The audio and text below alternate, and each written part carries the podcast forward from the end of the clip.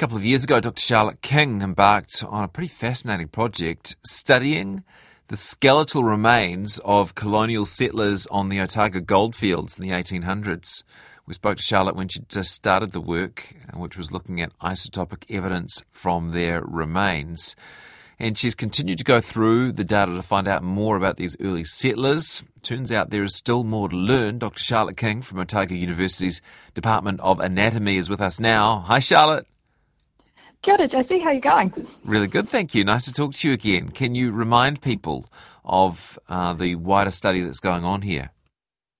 Sure thing. So, our project overall is working with historic cemetery trusts and local communities to find unmarked or lost graves from the colonial times and figure out who those people were um, so that we can rebury them with a bit of respect and find out a bit more about our past. Um, yeah, it's the first project in New Zealand to look at the people of the Otago goldfields' lives directly using biological and chemical evidence from their skeletons. Yeah, so interesting. Can you tell us a bit about the goldfields for people who aren't familiar with that period of New Zealand history?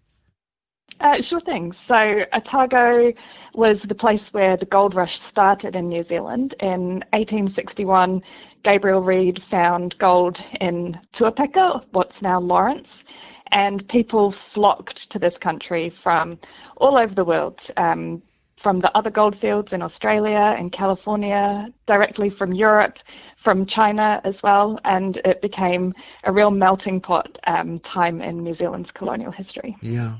And by looking at these settlers, you've found out a bit about the makeup, um, I guess the the diversity of some of the people who are showing up here. What have you What have you found so far about who they were? Well, I think what you just said there is is really our main point: the diversity of people um, on the goldfields. Uh, when we get taught this stuff in history in school, we tend to think of the gold miners as as just one thing men doing it tough, hard mm. conditions. If you're lucky, striking it rich and you get to leave. But what we see in our work is that these people all have their own very unique stories. We've got people who come from lives of real hardship and uh, making their lives better on the goldfields. We see people who are relatively well off. We've got some people where we can see them getting to the goldfields quite recently before death and then meeting an unfortunate end. And then we've got lots of chemical evidence for the kind of tumultuous lives that they have, where people are getting sick, recovering, going through periods of starvation, um, and just doing it tough in their own way on the goldfields. How are you finding this stuff out? Uh, there are a number of people working on this project, and we all look at different lines of evidence. My research focuses on the chemical signals left in your bones and your teeth and your hair after you die. So, things that you ate, things that you land that you lived on, it all leaves a chemical trace in your body. And my job is to unlock those sort of chemical stories that are hidden in people's bones to figure out where you're from, what you're eating, whether you went through periods of stress or starvation, and reconstruct that from chemistry. Uh, bones and teeth and hair, right? And and um, you're able to tell quite amazing things. It might not surprise people to hear that the Chinese settlers ate pretty well.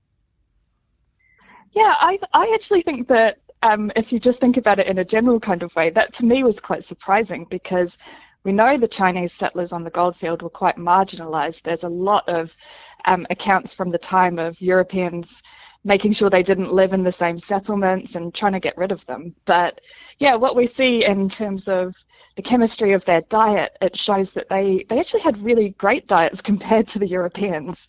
And yeah, I think that's a testament to the fact that they were really resourcing their own communities and their merchants were incredibly successful in getting goods to the Chinese stores on the goldfields, giving them that sort of advantage, even though the Europeans were marginalizing them. You can even tell how long people were breastfed, right? Yeah, Yeah, we can. So that's a dietary change as well. So your mother's milk makes its way as a chemical signal into your body. And so we can see what, what mums were up to and what kinds of early childhood people had and the conditions that they might have been escaping as they moved to New Zealand. And we definitely see some hardships and some very long breastfeeding, um, particularly in Chinese miners, which is often a sign that mums are trying not to get pregnant again or that children might have been quite sick um, and mothers keep breastfeeding to try and keep them healthy. Any other individual stories you've come across that interested you? Well, for me, I'm really interested in women on the goldfields because they don't get talked about very much.